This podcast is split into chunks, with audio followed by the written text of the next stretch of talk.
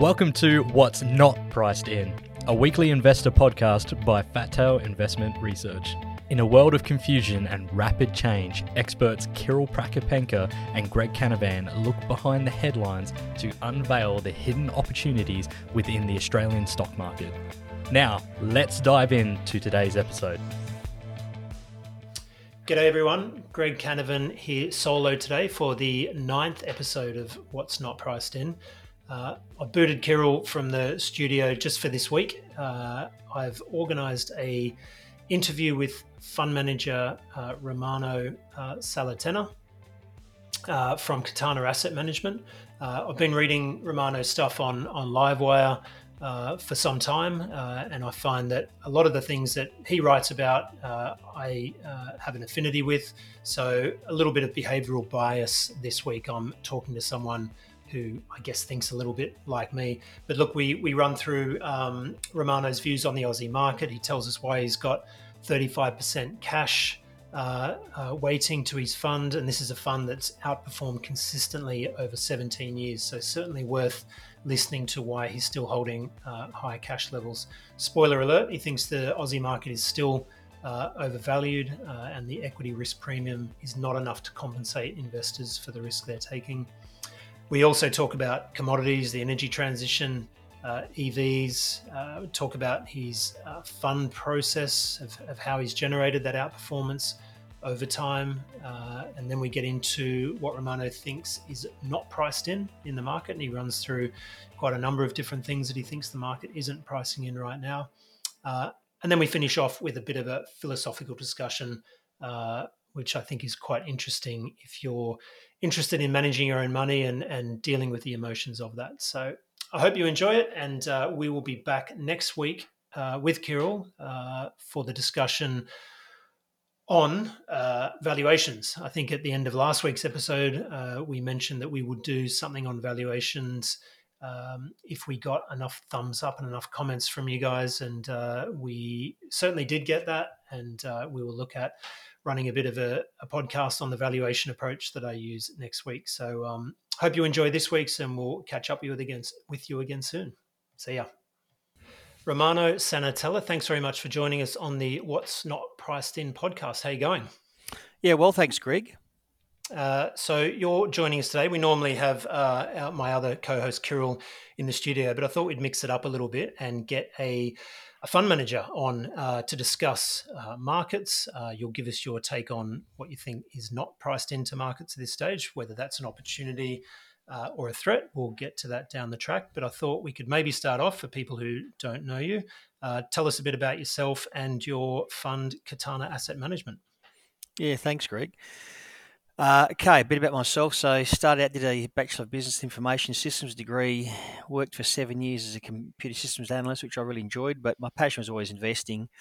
Finally made the break in stockbroking and then eventually into funds management.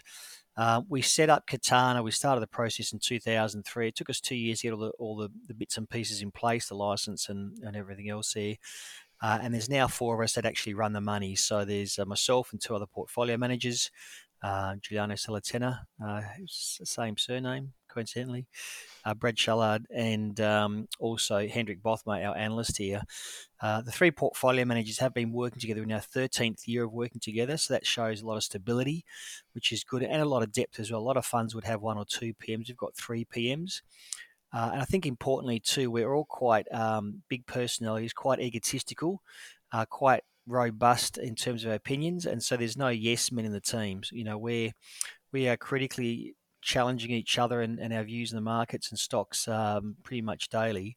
I think the fact that we're in our 13th year of working together means we've probably got that balance right. We haven't shot anyone yet, and at the same time we're still able to get the performance that we're getting there. So yeah, four of us running the money. First one was set up in effectively in January 2006. And we have an unlisted fund which we set up in April 2011. So I think importantly for people looking at a fund such as ours, there's 17 years of data now to assess how we've actually gone over a reasonable period of time. I was going to say, and over that 17 years, there has been solid outperformance of the market, and I probably want to dive into maybe talking about the process that you guys use that's generated that outperformance over some time. And I think you just mentioned there, ego was something that you guys all have, which is pretty much a characteristic, I think, of a lot of people in fund management. But I think the other thing is trying to manage that ego, right? And the market can make all of us very humble. So I'd be interested to dig into a few of those things in a little bit. But firstly, I just wanted to ask you maybe views on the Aussie market as it stands right now. We're recording this on Thursday, the 20th of July. The Aussie market has pretty much gone sideways for 2 years, the ASX 200. A lot of volatility within that sideways movement. So a lot of risk and not a lot of return for that risk. And I note that one of the sayings that you have in your written pieces are the price you pay for a seat at the table in the market is volatility. So we are getting plenty of that volatility at the moment. What's your view? I mean, we've just had the sharpest rate rise in a generation. Are you seeing the market as cheap at the moment? Are you seeing it as expensive? Are you neutral? What's your view? Oh, look, very clearly the market's not cheap. We look at the equity risk premium and we're, at sort of multi-decade lows. So you can sort of see that, when we were writing extensively 2 or 3 years ago, one of the main themes that just kept recurring week after week was the fact that you've got interest rates at, 0.25 or 0.5, and you've got bank, dividend yields at sort of 5.5%, 6%, fully franked gross up to 8-9%. There was a very clear case for why you should be in bank shares as opposed to bank deposits. I think that's completely inverted now. I think, it's turned on its head. When you can get 6% in corporate bonds or, 4.5% to 5% in sort of, term deposits with a big four bank, I don't think it makes sense, the current risk premium that you're getting from equities. So I think very clearly the market is not cheap. And I think that what we're seeing at the moment is a dichotomy or a digression between your technical indicators or your sentiment and your fundamentals. And I think that technicals continue to improve and fundamentals continue to deteriorate.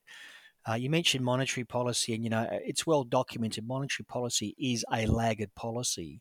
There is a duration of time where, before it starts to bite. And I think two things have accentuated that in this current cycle. One is the TFF, the Term Funding Facility by the RBA. That's $180 to $200 billion worth of fixed rate loans that otherwise wouldn't have been written that are now starting to roll off. As a simple example, one of the guys in our team, his mortgage rolled off at 2% and his gone from 2 to 7. That has to bite. So I think that this next 18 months as these fixed rates roll over, I think that's the first thing. I think the second thing, Greg, is that we also saw a real COVID buffer built up. So people were unable to travel, they were unable to spend it as they normally would, and they were, very worried. So what do? They save more, and the savings rate in Australia went over 20% briefly, which is, extraordinary. It takes time for these buffers to burn through, and I think we're getting to the point into that now. I don't think we have felt the impact of monetary policy yet. I think we're about to feel the impact of monetary policy. So I think that's the first thing about the Australian market. The other thing, though, that we are worried about is, because we do use technicals as part of our process, is that the longer we see this market track sideways out of serious correction, surprising our view, the less likely it is that we will actually see a serious correction, because the closer we are to the earnings recovery, there's no doubt that corporates have to see earnings decline, and we're seeing that. A few of the early companies in the confession season starting to put their numbers out in the marketplace now. So we're starting to see the first signs of that. But earnings have to decline, in aggregate. But if the market, finally has that recognition and finally starts to react to that, when we were in sight of the earnings recovery, they'll look through the earnings valley to the other side and they'll see that, the Feds and the RBA is already dropping rates. They'll see that corporate earnings have bottomed and starting to pick up.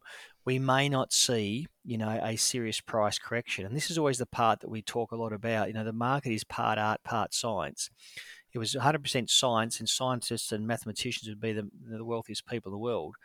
But it's part art, part science. The science part is we know that corporate earnings have to decline. The art part is we don't know how much that's been factored in to what investors are thinking. We have some insights You know, for example, we're seeing a, you know, very high level of cash weightings across the spectrum, more so with institutional and professional investors and retail investors. But nonetheless, as you know, we're seeing a high level of short positions, which are starting to unwind now as it's getting covered. So these are the two things that we sort of wrestle with, and you know, our viewpoint has to be flexible. We've been sitting overweight cash for the best part of 12 months. And it's just been some really good alpha, some really good, you know, bottom-up stock selection that's enabled us to continue to outperform. But we know that over the cycle, you can't outperform if you get the beta question wrong. If you get the market weighting question wrong, eventually it'll catch up with you. And so we've done a lot of work around where is, you know, we're sitting on 40% cash, sitting on 33 at the moment. You know, what does it look like? What's a scenario where we start to deploy more of that capital? And what is that scenario? Or is that an ongoing question? It's daily. It's a daily question, sometimes intraday. Look, I think you've got to be flexible. You've got to understand that the fundamentals have deteriorated at the same time as the market's become more expensive in simplistic terms. So you have to understand that one of those two things has to give. Now, you know, what we'd like to see is July is always a strong month. You know, August, September, statistically are the two weakest months together on the ASX. I think if we got to the end of September and we hadn't seen this market start to roll over, we haven't seen a tangible change in sentiment. We started to see some signs of this in June, and the market's bounced back pretty strongly again now. But we haven't seen tangible signs this market's rolling over, and heading to October, we will be forced to deploy capital. I guess that divergence between fundamentals and technicals is way more apparent in the US at the moment. You're just seeing S&P 500, NASDAQ going up relentlessly, all the while the fundamental data that's coming out, while not disastrous, it's pointing to a slowing US economy. So how, and the fact that the Aussie market hasn't really followed that path this year so much, I think we peaked probably back in January and we're off those highs.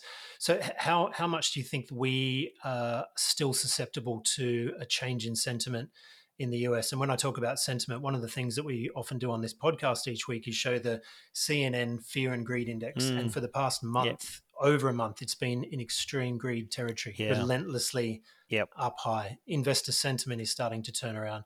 Just recently, fund managers are now starting to talk about, we think there's a good chance of a soft landing or a no landing. So this sentiment is really starting to grab onto the idea that because the market's going up, I need to change my narrative because the market must be right. So I'm just wondering what your thoughts are on the US market and how that might flow through to the Aussie market if it does turn back down. Yeah, I mean, firstly, you raise a really good point there. As managers, we need conviction in our beliefs, but we've got to avoid fixation.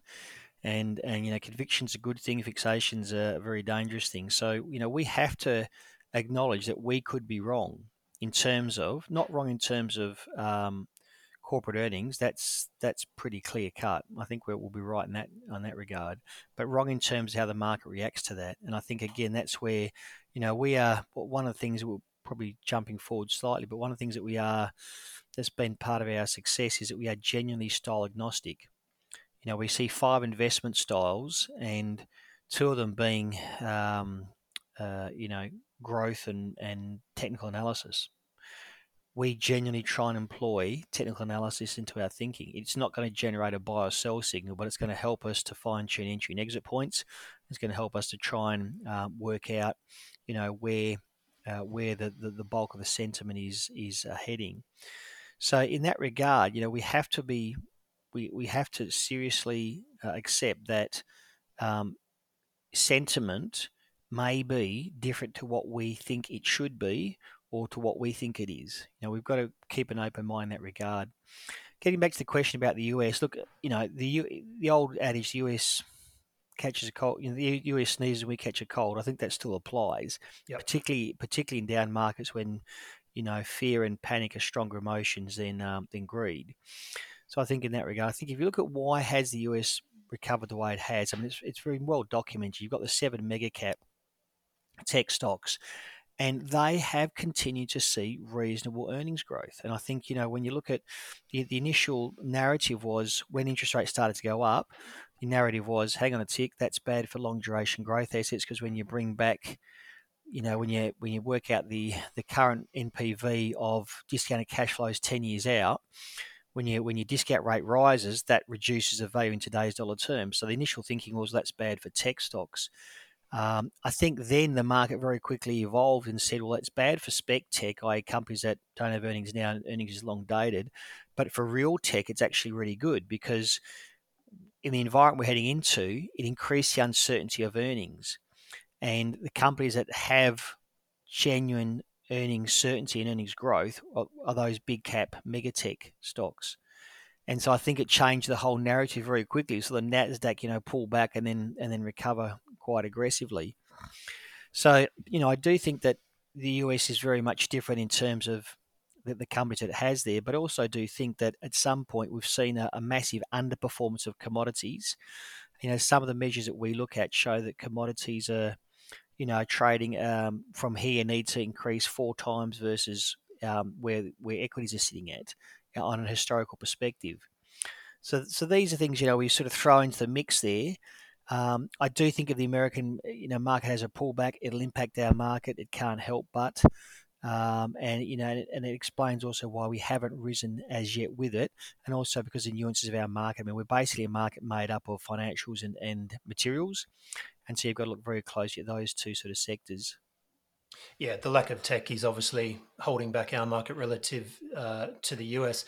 And I think just your comment on commodities there, we spoke earlier about the deterioration in the economic fundamentals, that commodities have certainly reacted to that deterioration. You see oil prices off 50% from their peak, and you can run through a number of industrial commodities that are all well off their highs from 2022. We didn't point out earlier that you guys are Perth-based, so you're obviously quite close to the action in commodities. So maybe we can talk a little bit about commodities, where you see the opportunities, what commodities you like, what you are avoiding, and maybe just a bit of a comment on China, given that the supposed strong reopening theme from China hasn't quite played out this year. Yeah, even though we're Perth-based, quite often we don't have any commodity exposure because, we really are agnostic in terms of what sectors we look at. At the moment, we're in a very unusual place. I think it's the first time in 17 years where 6 of our top 10 companies happen to be in resources, and that's more of an indication of where we don't want to be as opposed to where we do want to be. Most of the sectors in the ASX at the moment we don't want to be in based on our macro overview of where this market goes over the next little while. And so we're really struggling to find sectors that we actually think it makes sense to be invested now. We normally have 55 to 65 stocks in the portfolio, so we're very risk averse and very diverse. At the moment, we're sort of running at just around about mid-40s, which is, again, the lowest we've been in almost a decade there. So, you look at that and you say, well, what resource stocks are we in? Surprisingly, or maybe not surprisingly, it's really just EV-facing commodities. We don't want to be in companies that have exposure to bulks and energy at the moment. And I'll step to that when we talk about China. But on the EV facing, we really believe that even if the recession, even if we have a hard landing, and I'm not saying that's not our base case, but if we were to have a hard landing over the next little while, 12, 24 months, EV-facing commodities would still, because of the level of momentum and the low base are coming off, we would still see growth there. Clearly, we 4 of our top 10 stocks in the lithium space and 2 of our top 10 stocks in the copper space. So, between lithium and copper, and we don't really see any other EV-facing metal that we have confidence in. Graphite, we certainly don't, notwithstanding we're doing some work on Syrah right at the moment. We don't have a lot of confidence in some of the rare earths and so forth because the markets are so thin and opaque. And nickel's an interesting one. We're probably neutral on nickel. We think of the right opportunity, we would play it, but there's not many nickel opportunities in the Aussie market. None of them stack up on valuation grounds that we can make work at least. So I was just going to ask on the EV theme front, it is a reasonably well-known theme and a reasonably well-played theme. What makes you confident that has some legs in terms of an investment theme? Is it the lack of supply that's driving the driving the growth in those stocks? It's a really good question because, you know, and as your podcast alludes to in its title, we don't want to be in the warmth of the herd, right? We don't want to be right in that spot where everyone's feeling comfortable and we're all, you know, encouraging each other and so forth. Everyone knows that EVs are the next thing, right? But I think there's two things at EVs. Firstly, on the supply side, absolutely. We've seen fiscal discipline in the majors like we haven't seen in any other cycle. So we haven't seen them rush to bring on new supply ahead of the curve or, you know, spend lots of capital on exploration and the like. We've seen a lot of discipline, returns to shareholders being rated above everything else and the like there. So I think on the supply side, there's going to be some issues there, and it's well documented in copper. I do think that in the fullness of time, lithium will actually be oversupplied. I don't think, you know, it's not rare, and it's not, we're not talking large quantities. It's required in the same light as we are, for example, copper. So I think in the fullness of time, I think we're just, because we're in the infancy of that market, you know, you always get that in new markets where you get, you know, the supply and demand imbalance and causes massive gyrations in the price, but that'll peter out over time, and it'll get back to the cost curve. You know, it'll probably sit somewhere maybe 5 or 10% above your bottom quartile or top quartile of the cost curve. So that's, you know, in terms of those particular commodities. But when we look at other commodities, we don't have the confidence right now that it makes sense to be stepping into the marketplace. You know, and so even though that you've got this strong theme and the herd's running in this direction, because of that supply side and then the demand side, which I haven't really touched on yet, because of the demand supply side, we still have that confidence. On the demand side, we do think that this is a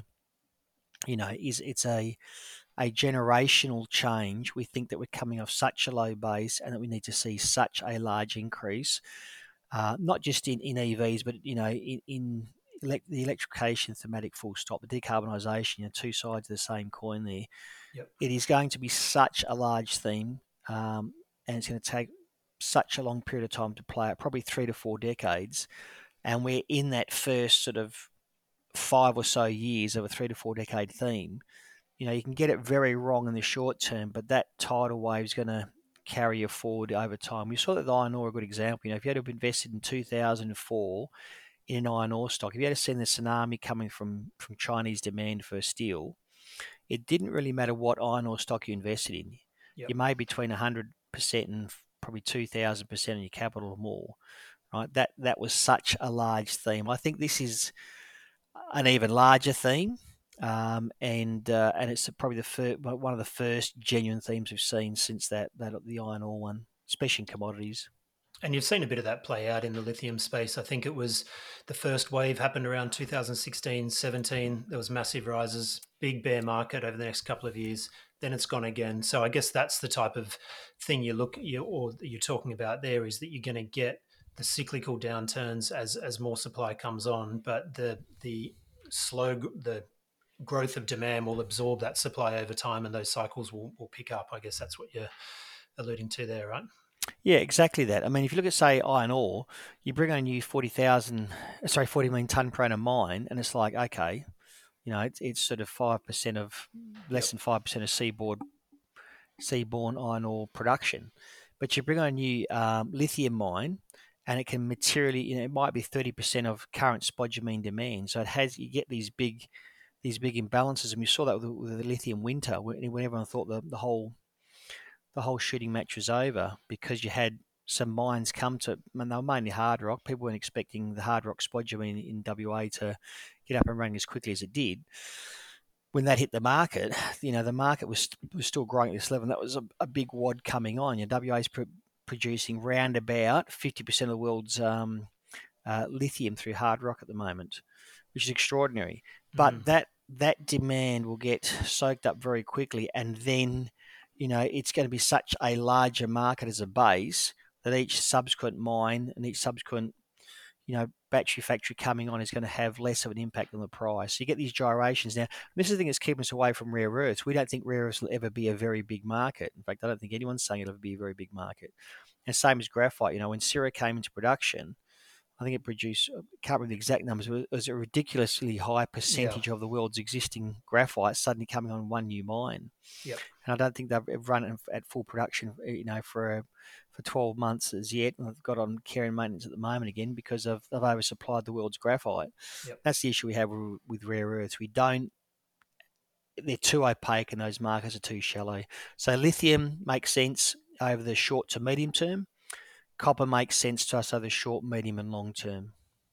You said you were avoiding energy, but I do note you have Beach Energy in the portfolio. I've also got Beach in the portfolio. It's been a long-term value play, and it's been cheap for many years. Is that more based on the fact that it's got this Waitsia project coming into view that's going to add considerable value if they get the development right and all those sorts of things that's behind that?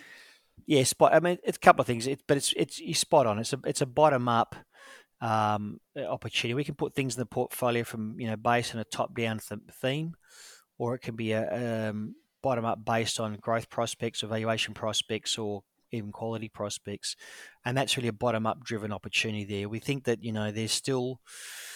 We've almost had the perfect storm of bad news flow for gas producers, domestic producers in this country. And, we think that that's now abating. I think a bit of, what's the term looking here politely, I think the government's starting to realise that, the best way to alleviate high prices is high prices, right? High prices will create more capital going into something, which will create greater supply and influence of time. Greater supply will, reduce the price. Now, we're not in a government that is, I think, Mr. Chalmers is not showing himself to be particularly learned on capitalist economics, but I think even he'll realise. Nor is Chris Bowen. That's right, former treasurer. Yeah, so I think what we're going to see at some point though is that there's this realisation here that you can't keep making it more onerous to produce domestic gas and expect greater supply. It's just nonsensical. So I think we're through the worst of that argument. I think a lot of the reservation chatter and price caps and so forth.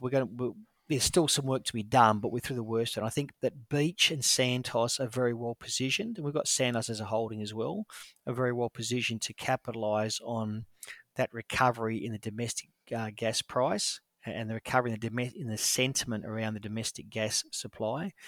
Woodside, we went very hard on our portfolio in the low 20s, and we were 100% out of that now. And we don't understand the case for Woodside. In our numbers, we've got at least 2, possibly 3 years of EPS declines. So on top of the fact that it's on the nose from an ESG perspective, you've got EPS declines. We've got some risks around project approvals. You've got some risks around execution.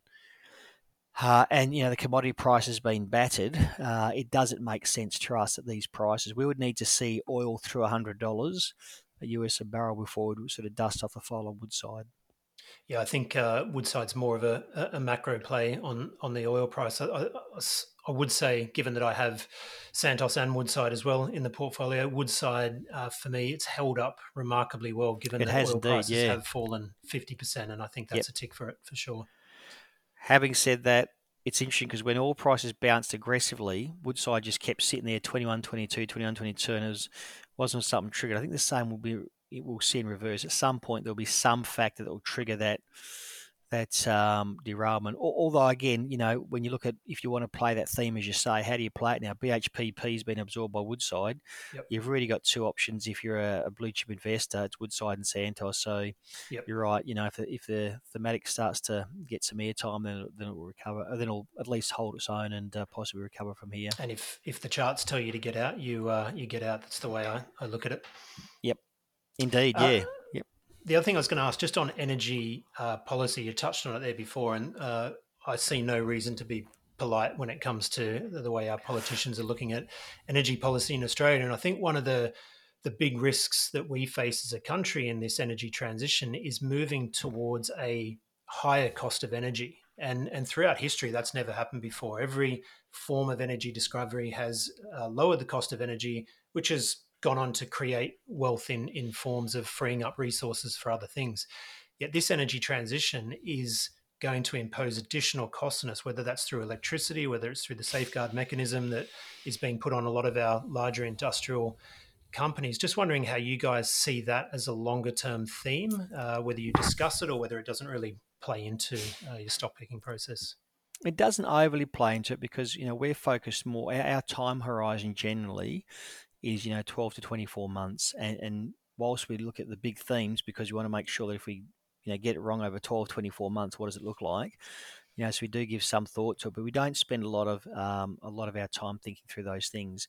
I would say though that, you know, I remember just a short story. I remember probably the best part of 15 years ago, talking to one of the preeminent experts in wind generation in Australia, and he said to me at that time that that all the energy produced from this particular wind turbine at that stage didn't even cover the amount of energy that went into producing the wind turbine itself.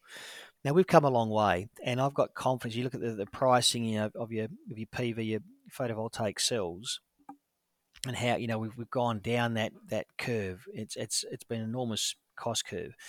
I think the final piece of the puzzle, from little we know, is really around the battery technology. I think that once you get that battery technology where it needs to be, and we're still clearly some way off that, I think then we would hold hope that you'd actually be producing power at a cheaper cost than traditional fossil fuels. I think that, you know, you've got, when you look at wind, especially in this country, you've got land, you've got wind, I think we'll be well and truly producing at costs that are a fraction of the kilowatt hour cost you're paying now for traditional coal fire and even, certainly coal fires are cheapest, but, you know, gas especially. Yep. Let's turn to the fund. And I mentioned at the start, there's been long-term outperformance, and the effect of compounding, even a small percentage of outperformance over a long period of time, can result in a huge, different outcome in terms of your financials from investing in that. Can we talk a little bit about the process that generates that outperformance? I think, I'm not sure who said it, but I remember reading somewhere that someone said there is no point trying to manage money in the market if you can't beat the market, because otherwise you're going to sit in an index fund. So you guys obviously been successful in that, and that all comes down to process. So I wouldn't mind getting a few insights into the Katana process that's generated that outperformance. Yeah, sure. I mean, firstly, just to recap, I think, you know, the power of compounding is extraordinary. You know, over the 17 years, if you invested in the top ETF, we always get asked this question, why don't I just put my money in ETF? If you invested in the top ETF on the ASX, the STW and AXW, you'd have 192% return net of all fees, and that's based on the index return of 204%. If you invested in the same time frame in a fund, that got an extra 2.8% per annum net. So 2.8% per annum net doesn't sound much, but you've got 2.8% per annum net over the index, then the returns would be 403%, which is what we've got in Katana, net of all fees. So that 2.8%, but compounding over 17 years, is the difference between 192% and 403%.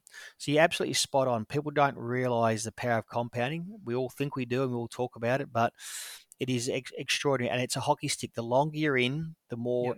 The compounding takes off. You know, like I love telling people Warren Buffett's earned 99% of his capital after the age of 55. You know, it's not because he's a better investor now, he's got such a large capital base. Yep. So in terms of how we've gone about it, one of the things that gives us confidence, and I'll be honest, we are nervous investors. We don't ever sit here going, well, that was a great month, you know, let's just take it easy. I mean, we are always constantly worried about what can go wrong, where we're going to make our next dollar of alpha. You know, we're constantly thinking in those terms. I mean, I'd hate to be myself in some regards because I'm always constantly worried about, you know, what's next and how we're going to continue to outperform. But one thing that gives us a little bit of confidence is that over every time frame, we've outperformed the index.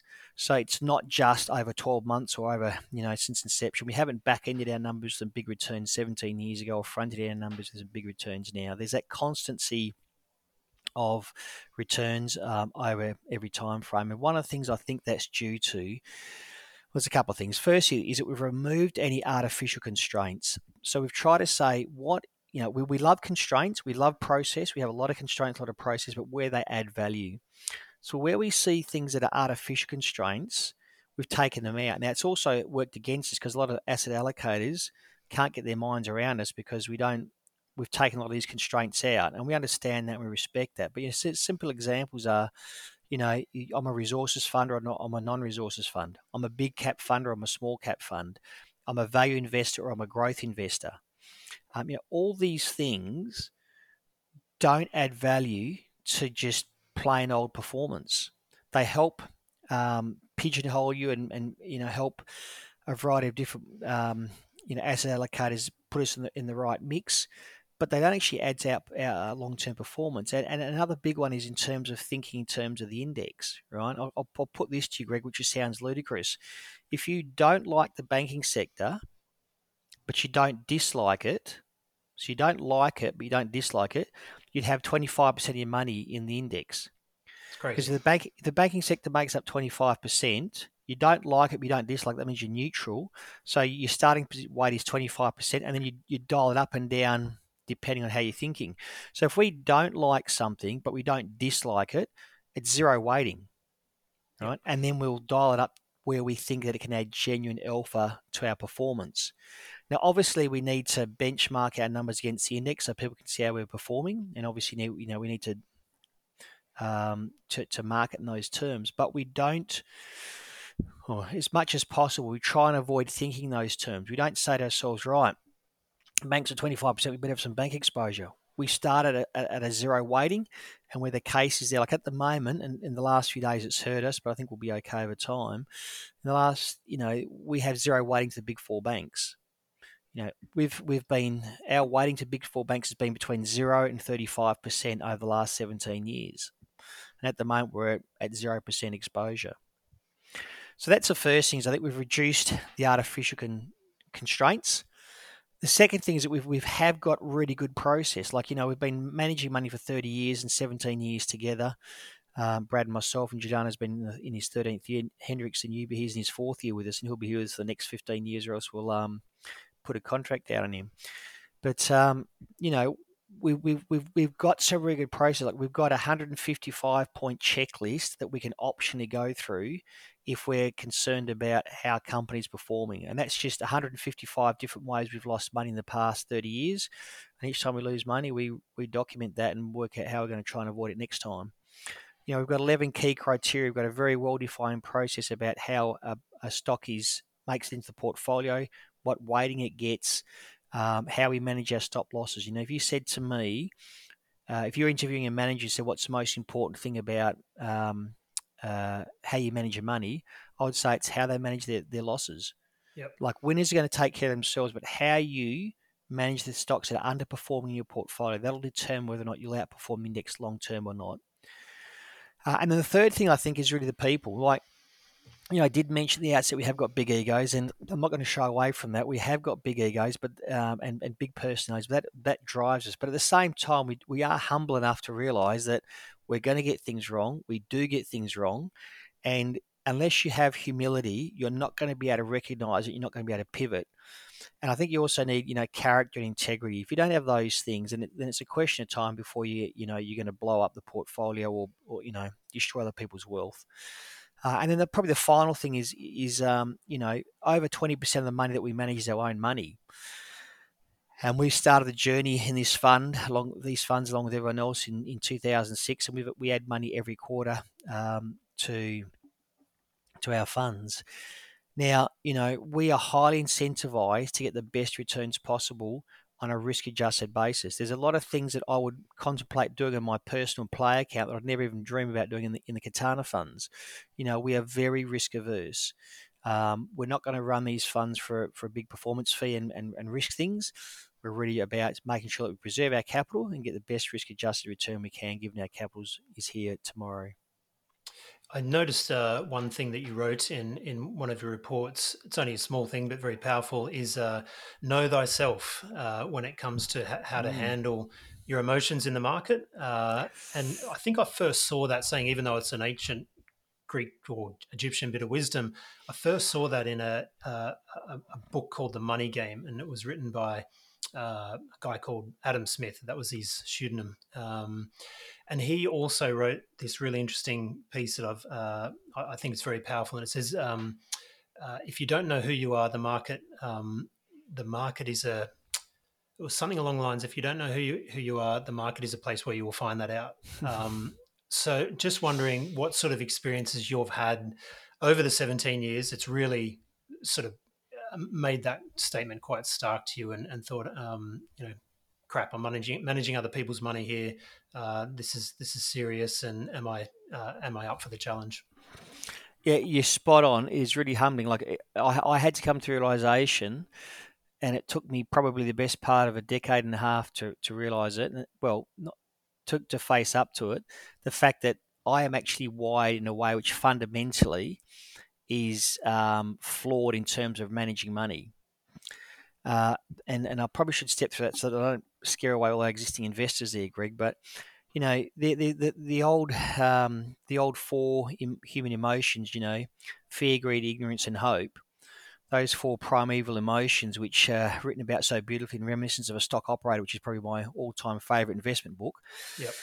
You know, those, how you respond to those emotions will go a long way to understanding yourself and understanding how you will be successful otherwise. As a simple example, when stocks go up, you know, fear, greed, ignorance, and hope in and of themselves are not about emotions. It's that those emotions come to the fore at the wrong time. For example, if a stock goes up, the appropriate response should be to have hope that the stock will go higher, right? So that would be if you're wired in a way where your natural emotional response is, the stock's gone up, I hope it's going to go higher, you'll be a successful investor/trader. If your natural wiring, which is mine, is that if the stock goes up, I fear that I will lose part of my profit if I don't sell, right? That is a flawed wiring. Another simple example is when a stock drops, you know, a flawed wiring would be to have hope in that situation. So if you hope you recover your money, that's the way you're naturally wired, and you can only do it by experiencing it. Yep. And that's a flawed behavioral response. If a stock drops and you fear you'll lose more, therefore you stop it out, that's a great behavioral response. And so it's been a real journey. We're working with my brother Giuliano. I've come to realize that he is wired perfectly how a trader should be wired. Like his natural emotional responses are in line with how they should be. My natural emotional responses are diametrically opposed to what they should be. So it's taken a long time to understand that and then to put in place safeguards to firstly, you know, recognize, to know thyself. You know, the first step in the 12-step help program is to admit you've got a problem, to understand the problem, and then to recognize that. So, you know, I have to put in place things like I have to consciously sit above my emotional response and understand what I should do. We've had to put in place group think and group process. So as a team, we manage all our losses as a team through a formal process, which removes the person that's championed that stock in the portfolio. So there's just a couple of ways. So that effectively runs checks and balances on the personality then, right? Correct, yeah.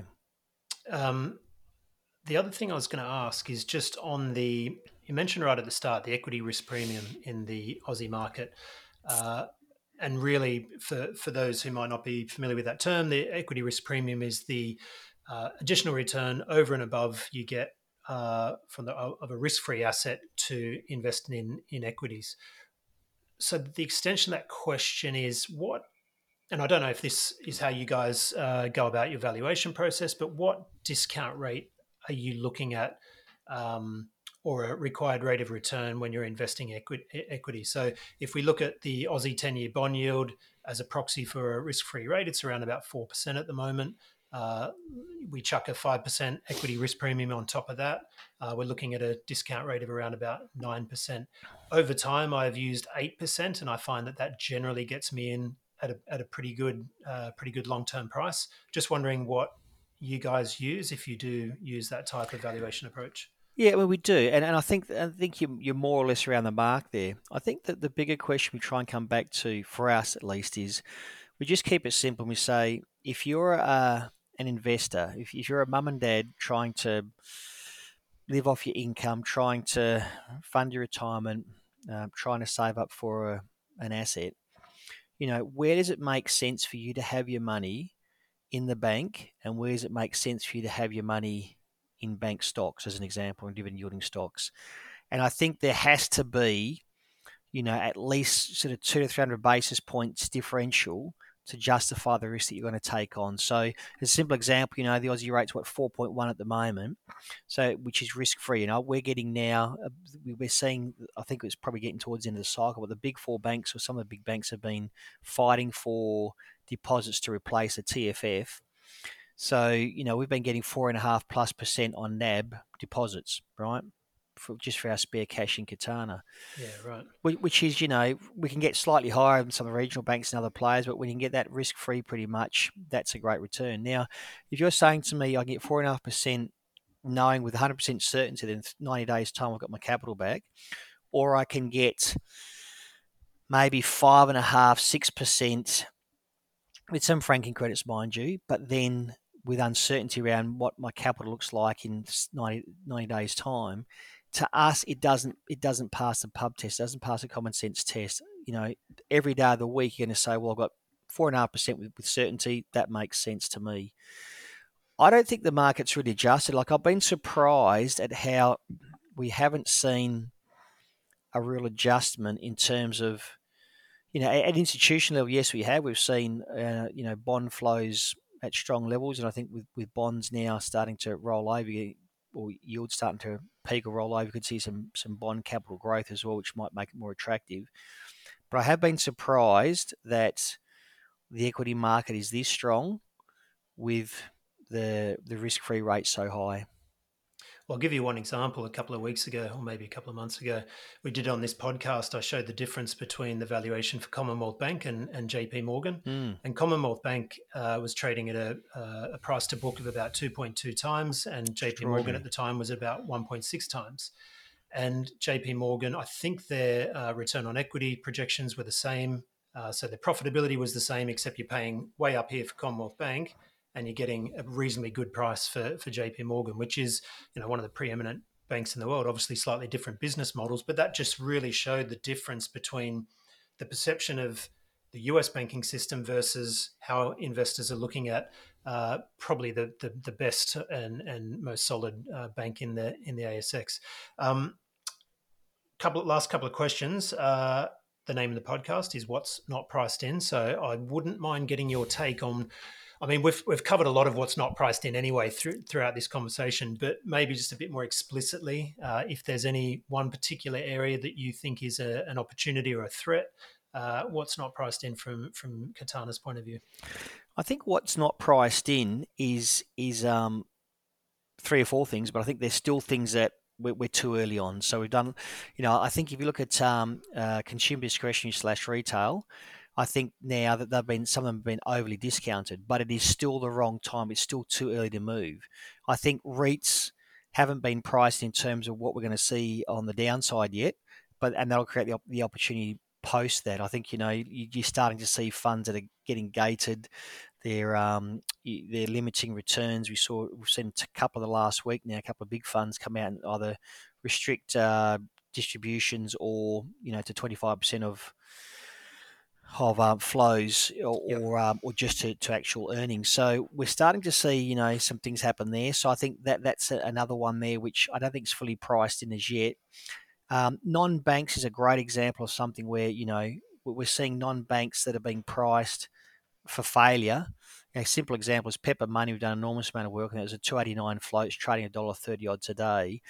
You know, it's 5 times earnings, but people have priced that for failure. And if you actually do the work, they've had a 21% CAGR for 8 years, compound annual growth rate of 21% per annum. You know, they've been around for 22 years operating. Great opportunity as the banks jump out of a lot of this areas, like, for example, banks jumping out of auto finance and the like, creating super opportunities for Pepper and Liberty and others in that space. So, you know, I think that the non-bank sector, I think that you know, people haven't priced in just how important that is and how much money they're generating. And I think in the fullness of time. But again, you know, if you look at it and you say, well, would you go hard on Pepper today? No, I wouldn't. We've built a little bit of a position because we don't want to miss it. We know we're going a bit early. Yep. And we often go a little bit early on the first portion of what we buy. But, you know, at some stage you'll see Pepper in our top 10 holdings. I've got no doubt about that. So I think that hasn't been priced in, how much value is there. And then I think also, you know, we talked a bit about China, but I think there'll be a time to go hard on bulks. So, you know, iron ore and coal and the like, and there'll be an LNG, and there'll be time to go hard on the LNG energy complex. But I think what has to happen there yet is, and people need to understand a bit more about the China theme, we're getting closer now. We didn't really buy the China reopening story, but we are getting close now to where the central authorities have to look at some serious stimulus, because it is starting to get at the point where it's bordering on social unrest, and that's the point that they'll be forced to act. Now, I think people need to understand, we were saying this just recently, that stimulus on infrastructure projects and the like won't have the same effect. You know, it has been that button has been pressed so many times now. They don't need any more housing. There is a very large oversupply of housing. You could argue there's still a need for infrastructure, particularly the electrification of the grid. You could say that there's still a massive need, and that'll be great for copper and so forth. So yes, there's some big energy infrastructure projects which they can still press the button on. But in the scheme of it, if you look at the stimulus package, this next one, which we suspect will be in the next, you know, little while, if not sooner, we would say that it's not going to have the same tangible impact on commodity prices as past ones. And so I think those days are gone. The days of a big Chinese stimulus package driving iron ore price, yeah, it'll drive it a little bit, and yeah, it'll have a bit of a sugar hit from sentiment, but it's not going to have the same impact. They've got to work on how they, what other buttons they can press now, and obviously in the services area and the like, to get a meaningful recovery. But nonetheless, you know, the bulks will still have a recovery at some point. And I think on the energy complex, you know, I do really still like that. I just think people have dramatically underestimated the pace at which we're going to be able to replace fossil fuels, at the same time that we're spending, you know, less and less on exploration and new developments. So I think you could see some really interesting price spikes in, you know, crude over the next couple of years, and I think if you're nimble and you can recognise where the signs are lining up, I think you can play those and do really well, because stocks will probably move disproportionately. And especially if Europe isn't as lucky as it was last winter and has a bit of cold weather, I think that'll be interesting. Yeah, absolutely. Romano, last question, tough one for you. What books or book are you reading at the moment, mate? Well, I only read two types of books. I read religious and historical religious books, and I read books in the market. So I'm a pretty boring. I don't read any fiction at all, but I've been trying to nut my way through Saint John of the Cross, Long Dark Night of the Soul. And if anyone's been able to finish that book, I take my hat off to you. Congratulations. I'm stuck at about 80% of the way through, and it is just very slow going to understand what is actually meant and the application to one's life. So there you go. And what's the roadblock with finishing it? Is it trying to process it? Is it trying to apply it to a modern world where you're a money manager? Yeah, all of the above. Just I think the thinking is so different to the way we think about the world today. You know, the embracing of suffering, the embracing of cross, the embracing of complete and total despair, to void oneself of anything that is material and anything that is of importance to one's life, to then find enlightenment. And from a Christian perspective, I think it is so difficult to understand and to understand the applicability to one's life. Yeah, it's a really tough read, but I'm committed to get through it. Well, it sounds really interesting, and I, you know, you make an interesting point in that.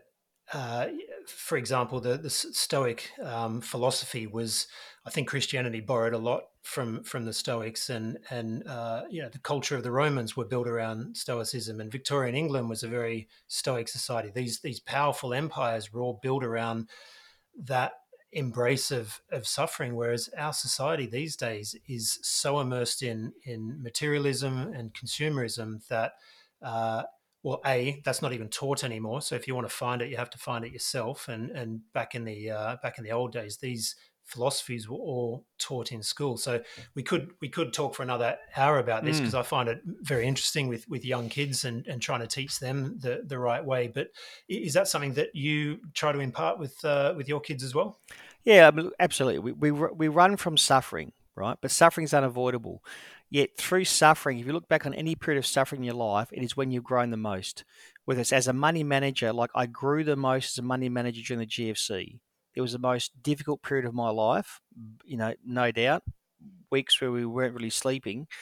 But it was also where we grew the most in terms of our process, where we finally cemented our stop loss process, and understanding of how to manage those situations.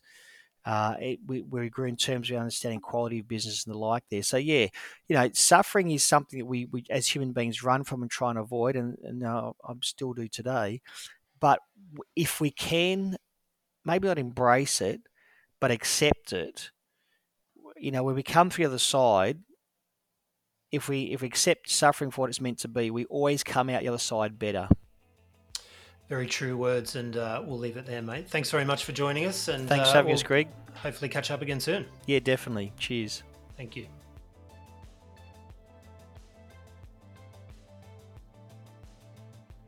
Thanks for joining What's Not Priced In, your weekly source of unique ideas in the Australian stock market. If you've enjoyed this episode, please show your support by following us on your chosen platform and turn those post notifications on so you don't miss a thing. And stay tuned for the upcoming episodes as we delve into new topics, new trends, and new stocks. Thanks for your support. Hope to see you next week.